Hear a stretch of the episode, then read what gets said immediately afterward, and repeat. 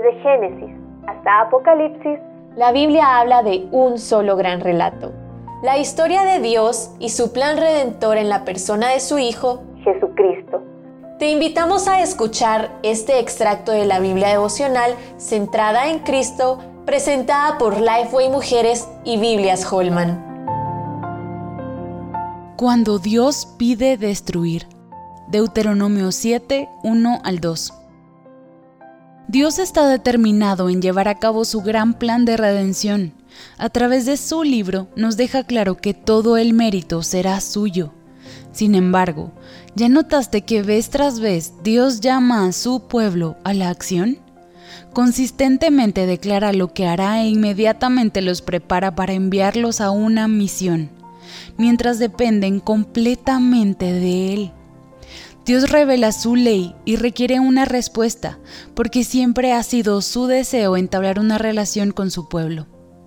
Sí, el Señor entregará a esos enemigos en las manos de los israelitas, y cuando Él lo haga, ellos deberán hacer exactamente lo que les manda, no deja rastro de ellos.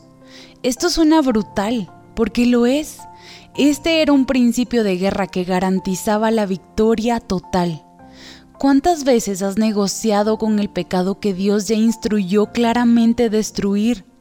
Decidimos seguir al Señor y empezamos a conocer sus demandas y entonces tendemos a repartir nuestro corazón entre esto te entrego, esto me lo quedo, en esto concuerdo contigo, esto no me parece tan malo y así, poco a poco, dejamos intactos altares a dioses ajenos que eventualmente nos destruirán.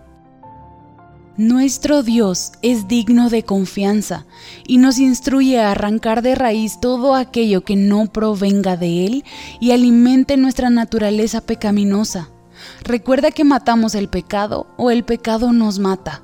Cada acto de pequeña desobediencia es una proclamación de nuestra parte que afirma, yo sé más que tú, Señor.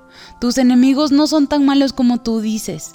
Tu santidad no es tan grande como tú declaras.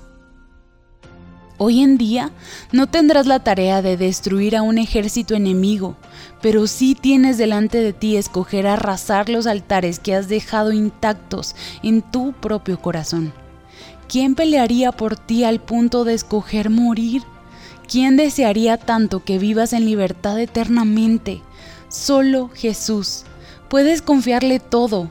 Él ha vencido a los enemigos de tu alma y con toda la ayuda de su espíritu puedes vivir un estilo de vida que traiga la gloria de su nombre. Para conocer más recursos relacionados a esta gran historia visita www.centradaencristo.com.